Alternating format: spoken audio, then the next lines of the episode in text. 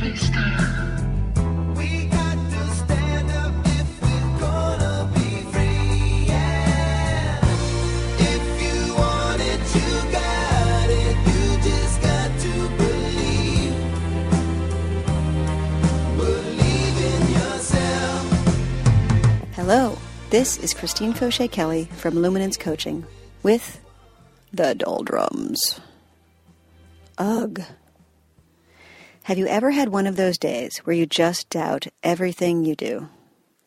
Where you wonder if you'll ever make a difference? The only thing that goes through your mind is, I suck at this. No? Hmm. I've got to say, I don't believe you. I think we all go through this sometimes. And I'll tell you something. It's happening because you're getting too close. Too close, you ask? Too close to what? Too close to making a difference and a change in your life. Too close to what you are meant to be doing and stepping into your most powerful, effective self. If your resistance or your saboteur didn't keep you in line with this kind of negativity, you might get seriously out of control and actually do something meaningful. So, every now and then, when you're getting too close to something meaningful, that nasty voice will chime in and give it to you hard. That's how it works. It's classic torture. Lots of time to envision a different reality, interspersed with periodic pain to knock you down.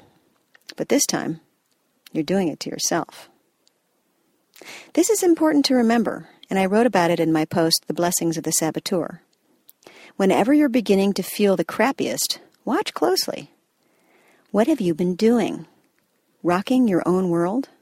Thinking about all the change you're about to make? Heading towards a future that's bright and filled with meaningful experiences? And then what? Wham! It hits you in the knees. Take a risk, what, and fail, says the voice? Who do you think you are? And down the drain you go. Pay close attention. This is a vicious circle designed to keep you small and in the land of quiet mediocrity. Changing your behavior and approach to the world, and then taking the steps to get there, is often a constant uphill battle with that nasty internal voice. As Seth Godin says in his book Tribes, if leading was easy, everyone would be doing it. Whoa, whoa, whoa, wait a minute, you say. When did leading come into the conversation? When you are changing your life and making a difference, you are leading. You are boldly stepping out of the status quo and breaking new ground. You are leading in your own life. You are going to meet with resistance, first your own, and then the resistance of others. Get over it, it's going to happen. So it is important to understand why. Why are you doing this? Why do you want to make a change in your life? What is the intended outcome? And why does it matter? If you don't know, don't even start. Don't set yourself up to fail by not knowing where you're going.